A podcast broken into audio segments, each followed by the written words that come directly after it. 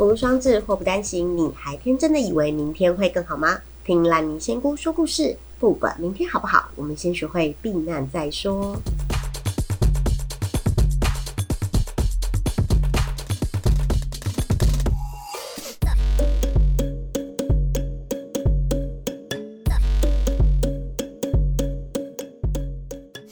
嗨，大家好，我是烂泥。今天的主题是小姐姐，我不想努力了。废物男朋友不工作怎么办呢？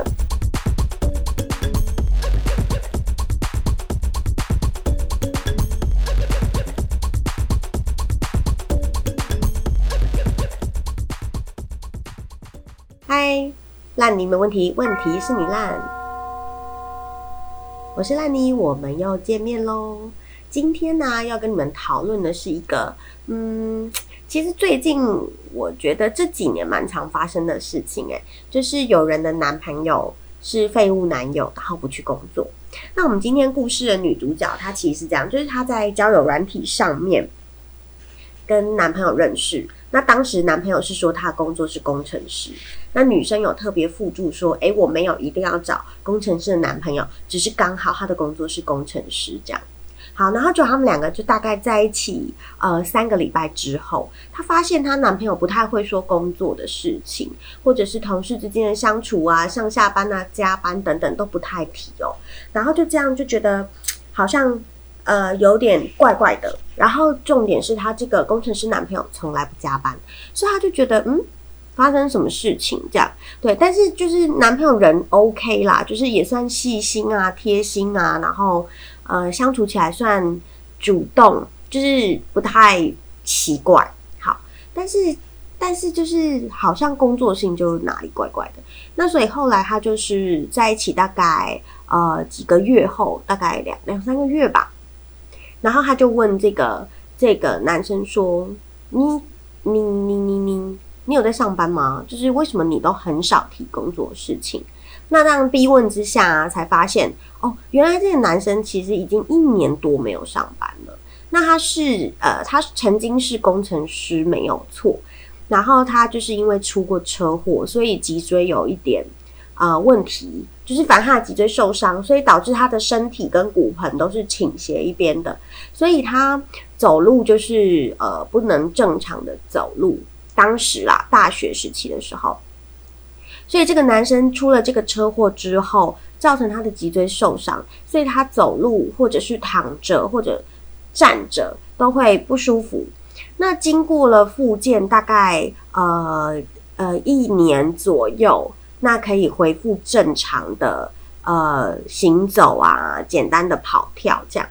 但是其实其实是不能久站跟久坐的，对，这是男生的说法哦。好，那所以呃。男生后来就是去上班之后没有多久就离职了，因为他觉得他的身体没有办法承受上班可能要站啊，或者是时间很长。好，再次，这是男生的说法。OK，所以女生接收到就是这个男孩子他一年多没有工作了。好，加上他们交往的这几个月，目前已经交往了快半年，所以等于是一年半没有工作了。对，那男生的说法就是他目前也没有办法出去工作，因为疫情。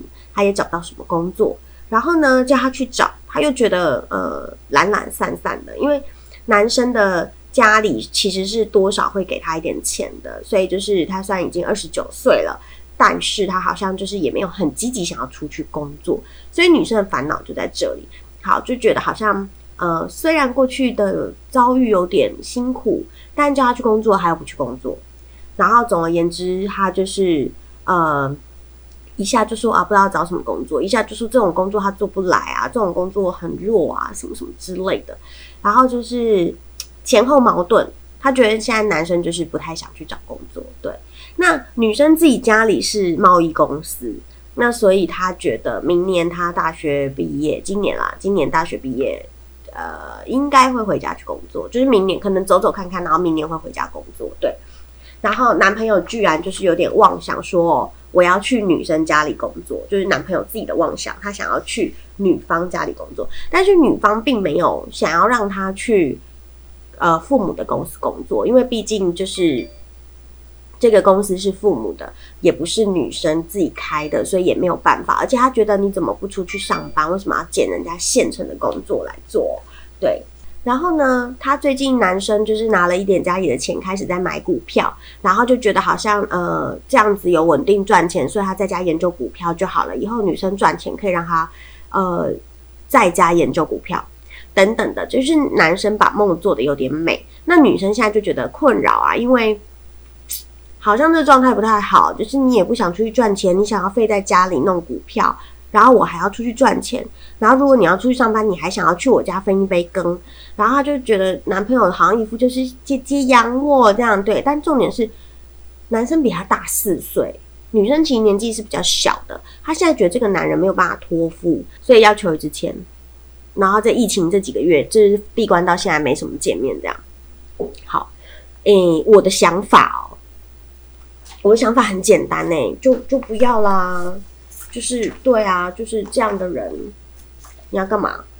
对，可能他，嗯，可能他过往经验很可怜啦，然后辛苦。可是我觉得他现在感觉起来相对没有斗志。那不然你就是跟他劝说一下，就是给他一个 d a y l i g h t 啊，就是好，你现在就去找工作。那如果呃，例如说你仁慈一点，就到年底嘛。年底如果你都找不到工作，我们就分手。或者是你年底要赚多少钱？好，你说你很会做股票，那你每个月赚三万块嘛？每股票每个月赚三万块，那我们就继续在一起。你可能给他下个通牒，或三个月，我觉得半年有点久诶，就三个月就好了。就是可能就三个月，然后就就是你现在出去找工作。如果是我，我会跟他说，我给你三个月找工作，找不到我们就分手。对，然后找到之后你要做三个月以上，最好就是一直做下去。对啊，因为我。我不能接受男生没有工作，这是我自己觉得，因为我觉得没有工作待在家里，我会很心慌。那我也不想要，我很心慌或对方很心慌，我都我都不喜欢这样。那这是我的立场啦，所以我们等下还是求职前看看怎么说。OK，休息一下。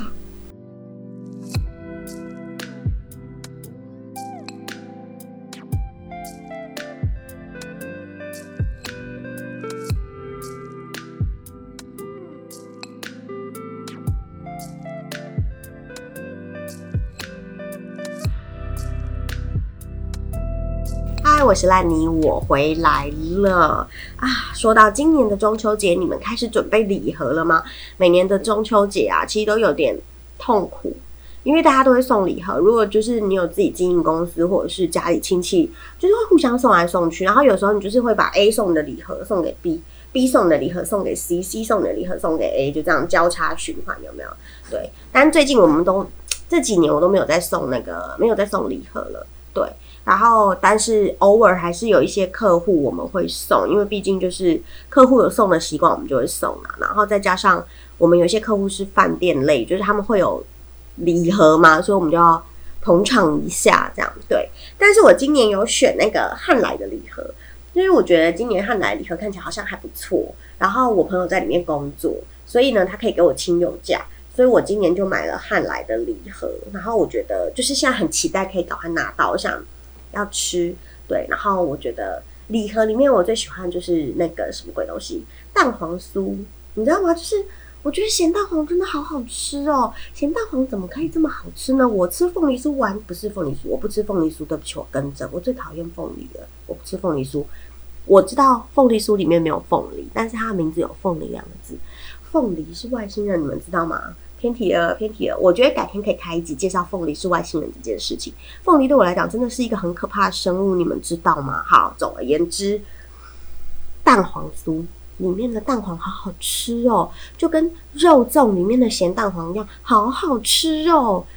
哦，我的天啊！我只要想到那个咸蛋黄，就苦瓜咸蛋咸蛋也很很好很好吃，金沙豆腐的咸蛋也很好吃。我觉得咸蛋怎么可以这么美味啊？好，介绍完毕，我觉得不行，这一直在吞口水，你知道吗？好啦，我们解签去喽。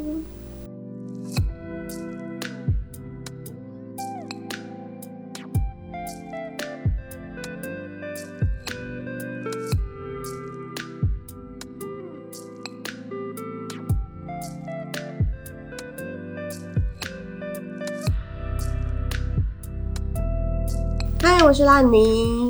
那你没问题，问题是你啦。好了，我们回到小姐姐身上，小姐姐，你到底要不要放生你的废物男友呢？或许你以后很会赚钱，搞不好你就就直接养他。如果你觉得 OK 的话，如果你觉得爱他的话，对啊，就如果如果啦，但是对我我是没有对一个人可以爱到就是要养他一辈子。我希望有十个人可以养我一辈子，可以让我有十份薪水之类，但我没有办法养十个人，养一个人我都不太愿意。哈，好的，哎，我来看一下，抽到的签是第五十八支签，魁位签，魁位签。那它的挂头是汉高祖斩白蛇。汉高祖斩白蛇，呜，听起来有点可怕。OK，挂头出处是《前汉演义》，它也是神话类型的那个幻想剧作。OK，好，汉高祖其实就是刘邦哦。那刘邦以前在那个呃，当那个他有一个官位，Let me see，Let me see see。OK，汉高祖刘邦本来是出生于市井，就是市井之徒啦，就是一般的民众。那他担任泗水亭长。泗水亭长就是就是一个小官位，然后呢，他要把那些劳犯、劳改犯、刑法犯，然后送到骊山去修建宫殿。以前我们电视剧不是什么送到哪里那个去劳改吗？对，宁古塔，甄嬛的爸爸不是被送到宁古塔吗？对，反正总而言之就类似这样，就是会有人官小官把这些犯人押解到。那个某个地方去做某些苦役的事情，所以呢，刘邦就是押解这些犯人，要送到骊山去修宫殿。然后啊，在这个路途上啊，因为其实状况不是很好，所以就有非常非常多的逃犯哦，陆陆续续、陆陆续续的逃走。可能今天逃一个，明天逃两个，后天又逃一个，然后大后天又逃四个，这样就是反正呢，就是跑来跑去，暗中逃跑。然后刘邦想说：“大差赛啊，这样子，如果到了那个骊山啊，我根本就没有办法交差，因为一路走过去，我这几十个逃犯都会跑走，你知道吗？他压下压线的犯犯人就是不断逃跑。OK，他就想说，这样好了啊，不然我也逃跑好了。这一一不做二不休的概念嘛。好，所以呢，他就跟逃犯说，反正我们都要死。”那我们不如一起死啊？不是啊，一起逃。对，不是一起死哦，不要乱说。总而言之，他就跟这些逃犯串通起来，就说：“哎，我们一起逃走好了。那你们想走，你们就走；想要跟我在一起，你们就跟我在一起，我们可以一起逃走。”然后，其实你知道吗？刘邦是喝醉了，他喝醉里面欧北恭维，然后就那些逃犯就说：“哦，好，就这么决定了。”逃犯们就。附和了刘邦的意见，就说好，那我们一起逃走。然后甚至他还觉得说，哇，你真是我们的再生父母，所以他们就开始跟着刘邦逃命。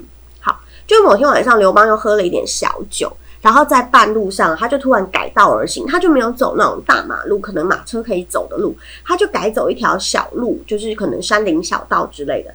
他这一改走小径啊，突发突然发现一件很帅的事情，前方有一个。长约数丈的大白蛇，就是很长很大的大白蛇，挡住了他的去路。好，所以刘邦呢，一时情急之下就拿刀劈这个白蛇，把白蛇劈成两半。然后刘邦就继续往前走了。然后呢，走走走走走，其实是后面跟随的人，然后就是看到那个白蛇，然后就想说：哇，怎么有那么大的白蛇？然后被劈掉了。然后刘邦劈蛇的时候，神话里面其实是写，就是演义里面是写白蛇对着刘邦说：“今天你将我斩成两段，那么以后你的基业、你的事业，我也一定会还你一刀，斩成两段。”好，那刘邦听了就有点想说：“立立功杀小，这样你在说什么？”然后总而言之，刘邦继续走。然后啊，后面跟着就是那些逃犯啊，跟着刘邦走的人，就看到那个白蛇被斩断的地方的时候，有一个老太太在哭。然后那些逃犯，跟着刘邦逃的逃犯就跑去问老太太说：“太太太太，你得好什么？你在哭什么啊？”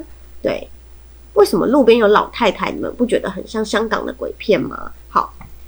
然后，总而言之，那个老太太就跟那些逃犯说：“啊，我的儿子本来是白帝的后代，化身一条白蛇在路中间，没想到居然被赤帝的儿子斩成了两段。哇哦！所以你知道吗？言下之意就是刘邦是赤帝的儿子，而且他斩断了白蛇，就是白帝的儿子。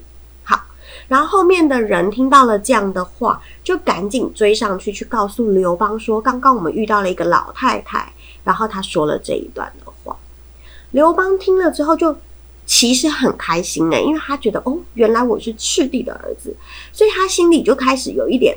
有信心，然后就觉得说啊，我一定可以成就一番事业。然后，所以后来啊，他就觉得我既然是呃弟子转世转世，好，就是次帝的儿子投胎来转世的，所以我是帝王命。所以他就是凭借着这个信心，后来就建立了汉朝。所以他是平民皇帝，所以他就这样子建立了汉朝哦。那关于白蛇这件事情，后来很有趣哦，就是在他建立汉朝时的之之后啦，这个整个汉朝里面其实分为东汉跟西汉，那前面的是西汉，后面的是东汉，这中间被一个外姓人斩断了，而这个外姓人其实很多人都认识他，他就是王莽。新新朝的王莽不是很 fashion 那个新朝，是他的朝代叫做新旧的新新新朝，唐朝、汉朝、新朝，OK，那 fashion，好，好，所以呢，王莽是唯一一个非刘姓的皇帝，而介于西汉跟东汉之间，就如同刘邦斩断了白蛇一样，刘邦的基业也被这样一刀划作两半，那。这个两汉时期就被新朝王莽给切断了。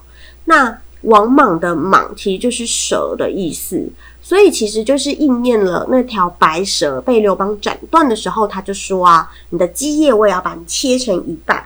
所以这个故事非常有趣哦。总而言之，这个这个改朝换代啊，就是换了换了王莽之后，后来的皇帝。又把就是刘秀又把汉朝给中兴起来，那西汉跟东汉前前后后加上王莽篡篡朝的时间大概是四百年，所以被切一半刚好是两百年，那刚好就是王莽篡位的那个时间，所以其实这个故事也挺有趣的，这样对。好，所以我们抽到这一支签要怎么解呢？看一下小姐姐的状况啊，小姐姐状况现在就是男朋友不去工作嘛，所以不去工作就是讨饭，嗯。你千万不要以为他是那个汉高祖刘邦哦，我觉得在这个千师故事里面，你的男朋友比较像是逃犯，不想工作，然后在那边化修哈，起义起义这样。好，Anyway，如果你后面真的起义成功，就是例如说你回家工作成功等等的，这些逃犯会对你做出什么贡献，其实尚未可知哦，因为他不一定能够陪你坚持到最后。好，所以如果你要哦，对我还没有念千诗，我来念一下千诗呢。蛇身寓意变成龙，只恐命内运未通。凡事且得宽心改，言语虽多不可从。蛇身蛇身意欲变成龙，只恐命内运未通。凡事且得宽心改，言语虽多不可从。好的。所以呢，如果问你自己本身的运途的话，其实是辛苦的，因为你这条蛇要变成龙，还需要一点时间。好，那龙呢，本来应该要是在天上飞，但是蛇在地上爬，所以中间还有一点过程要转换。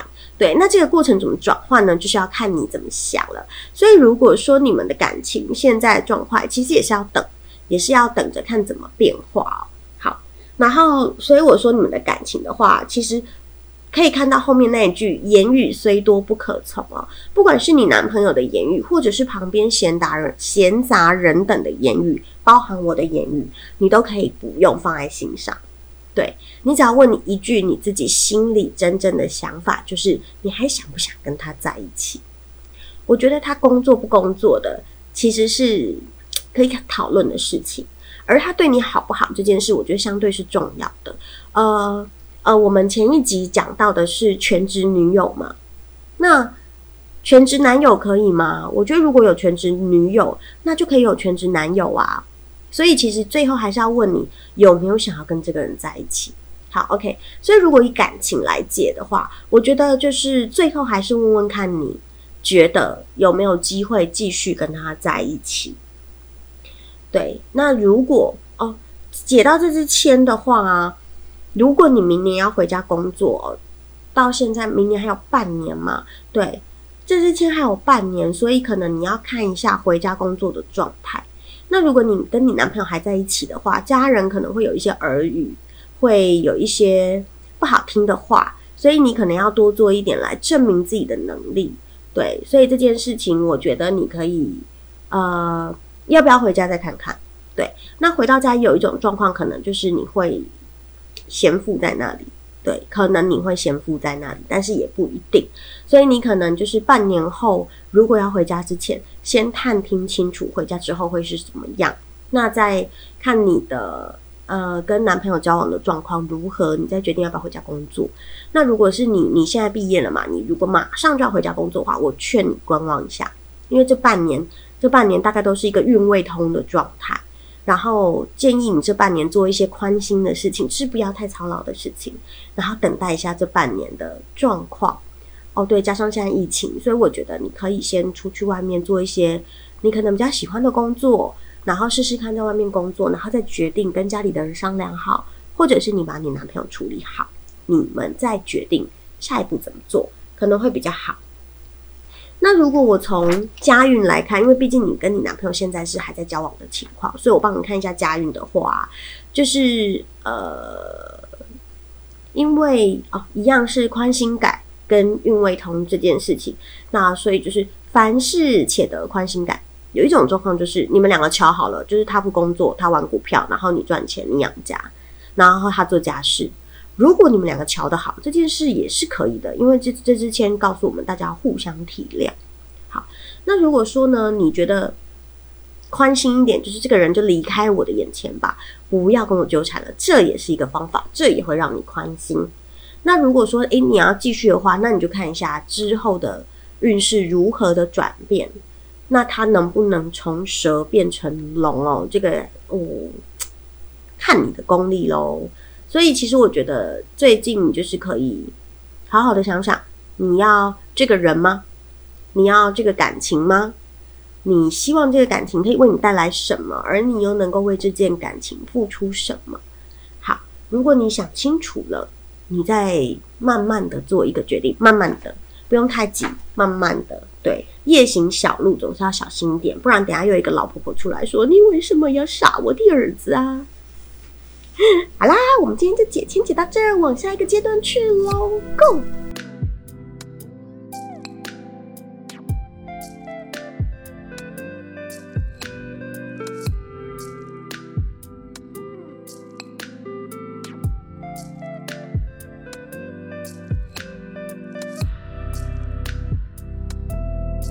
那你没问题，问题是你烂，我是烂泥，我回来喽。好了，今天的烂泥语录是什么？你知道吗？唉，你没钱不是最可悲的，可悲的是连你爸都没钱。这句话其实给我感触很深诶，就是嗯，我觉得有有有长辈呀、宗族可以依靠，其实是一件很好的事情。就是我以前很极度的羡慕别人有家业可以继承，到了我这个年纪之后。我非常非常羡慕别人有家业可以继承。好了，我觉得有家业可以继承是一件很棒的事情诶，就是因为我毕竟我可以选择继承跟不继承嘛。但如果我没有家业，我就没有家业可以继承诶。所以呃，我觉得有家业是一件很棒的事情。那像我的朋友，他们家其实我之前也介绍过，就是那个嗯。河村元仔，知道吗？他们是七十年的老店，所以是什么爷爷给爸爸，爸爸给儿子，这样传承下去。然后像我朋友他们家，也就是例如说六七十年的面店，也是什么啊爷爷啊、爸爸、哥哥啊到他身上这样。我觉得这件事很棒哎，就是如果我们在写品牌故事的话，就可以写说哦，我们一脉相传啊，一脉相承啊，然后怎么样怎么样怎么样，听起来就是对我来讲，我觉得是很浪漫的，就是我们几代的人一起坚持做同样一件事情，这在我来说是非常非常浪漫。尤其是因为我没有小孩嘛，所以将来不会有人继承我的家业。我觉得听起来就是更浪漫了，你知道吗？就是对，好，我的那个天真的幻想开始出现了。好，OK，不重要，重要的是，当你的生生活有遭遇困难的时候。有一些长辈是能够给你他的智慧的，或者给你一些他的意见、他的他的想法、他的经验。我觉得这都好重要哦。就是，嗯，我记得我第一次改行是离开补习班，然后去念书。那我离开补习班的原因很简单哦，就是，嗯，我的爸爸跟我说，他觉得少子化将来会很严重。对，因为我的父母在幼稚园工作，所以他们就说：“哦，以前我们可能以前一个幼稚园可能有三百个学生，现在只剩一百个。”你知道这是很有智慧的话，因为当时是在十十年前左右，十年前当都没有人在提少子化的时候，我的父亲就告诉我说：“哦，呃，将来少子化可能会很严重，所以如果你在补习班继续工作的话，你将来的竞争压力会很大。”然后听完之后，我就觉得说，嗯，好像是这么回事，所以我就想说啊，算了，那我就放弃补习班这个工作，因为其实我主要喜欢的是教书，而不是在补习班里面工作。对，那补习班竞争强嘛，然后也不是真的就是我喜欢的那样子的教书，我喜欢的是跟学生相处、沟通、分享生活这一块，就像我现在跟你们分享我的生活，跟分享我知道的故事，我觉得这个东西对我来讲是很棒的。所以就是，我觉得当时我的父亲给了我一个很很棒的忠告，忠固，好，就是一个很棒、很很棒的忠告。对，然后所以呃，我就蛮快就决定离开那个行业，然后去做后面的事情哦。所以我觉得，嗯，我觉得自己没有钱或自己没有经验、没有智慧，不是最可悲的事情。最可悲的事情是我身边没有任何长辈朋友能够一起把他的智慧分享给我。我觉得这才是最可怕的，所以我觉得没钱不打紧，就是你身边的人也都没钱，就就很可怕。对啊，而且你换个现实一点的说法，你看那些很多成功人士，哪个爸爸不有钱？很多人的爸爸都很有钱，所以我觉得在这个年代能够靠一下父、靠一下母，真的也是很棒的事情哦。但没有没有关系，我们可以靠他们的智慧，智慧也是可以让你翻身的。有读书。有智慧，你就能够在这个市场找到属于你的一块饼哦，这是真的。你你可以找到属于你的一块饼的，不要放弃呀，小朋友。好，第二段烂泥烂泥语录是：天下呢，并不是没有好男人跟好女人，是因为你不够好，所以你碰不到。其实这个这件事，我觉得其实也蛮简单的，就用个道理来想嘛，物以类聚，人人以群分。就是我我以前常说，我就常遇到坏男人啊，然后后来我就想一想，说，哎，为什么总是遇到嗯很很大男人，很凶，然后很恶霸的男人？后来我想想，就我个性使然啊，因为我就是幻想自己能够当个小女人，幻想自己可以小鸟依人。但这不可能啊，因为我个性就是很强势啊，所以如果我我去挑了一个呃工作很有能力，然后又大男人的人，那势必我们就是会争吵嘛，因为两个人都很强势，就硬碰硬啊。对，所以后来我觉得其实就是你要去看一下，你到底需要什么。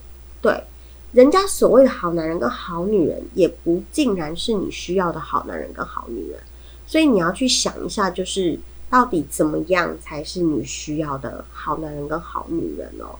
不然的话，你就会一直碰到不属于你的人啊。用我的例子来说，就是，嗯，我有一任男朋友，大家都说什么他多好多好又多好，就是温文儒雅啊，然后个性看起来很斯文、憨厚、老实、木讷、不善言辞，对，别人都觉得他超好的。我觉得某程度他是一个好人，但对我来讲，他不是一个好男人，因为他的个性就弱懦啊，他遇到事情他不会主动去处理。然后像别人就会说啊，你们两个人交往一定都是他很凶，对不对？他就会傻笑。然后其实我觉得，你你这是怎么样甩锅给我背嘛？其实我没有很凶诶，我觉得有很多事情是因为我跟你讲屡劝不听，讲三次我就会发火，因为我是那种就是讲一次我就觉得烦，讲两次我就觉得累，讲三次我就火大那种。所以嗯。我最不喜欢他的就是别人都说他很好相处，但是你知道吗？他其实很有自己的原则，他不想做的事情他就不做，这也不是什么坏事。但是在我身上看起来就觉得有点讨厌。然后呢，他最喜欢甩锅给我背了，他都让别人觉得我是个二婆婆、二媳妇、二女人，对，凶阿姨、凶姐姐之类的。好，总而言之，就是我在这段感情里面得到的结论就是，每个人心中的好男人，真的不一定是你心中的好男人。别人口中的好女人也不一定就是你口中的好女人，所以我觉得你要想清楚你要是什么，不要都是别人的老公比较香，别人的老婆比较正。No No，我觉得想清楚你自己要什么，你也可以找到属于你的那一块饼，好这一口呢。好啦，总而言之就是，无论如何，只要你用心去察觉你自己需要的东西，你会找到你想要的东西。用心去看，用心去体会。每一天，每一个人，每一刻的感受。例如，我的痘痘一直不会好，我也每天都很用心的体会他为什么要这样对我。好啦，不要跟你们冷笑话了，就这样烂，你没问题，问题是你烂，请你开启订阅小铃铛，随时追踪我的讯息。然后呢，如果你有想要跟我聊天的话，写信给我 muddy fairy 五四三八 at gmail dot com，或者是 igfb 追踪我 muddy fairy。以上就是今天的节目喽，我们下次见，拜拜。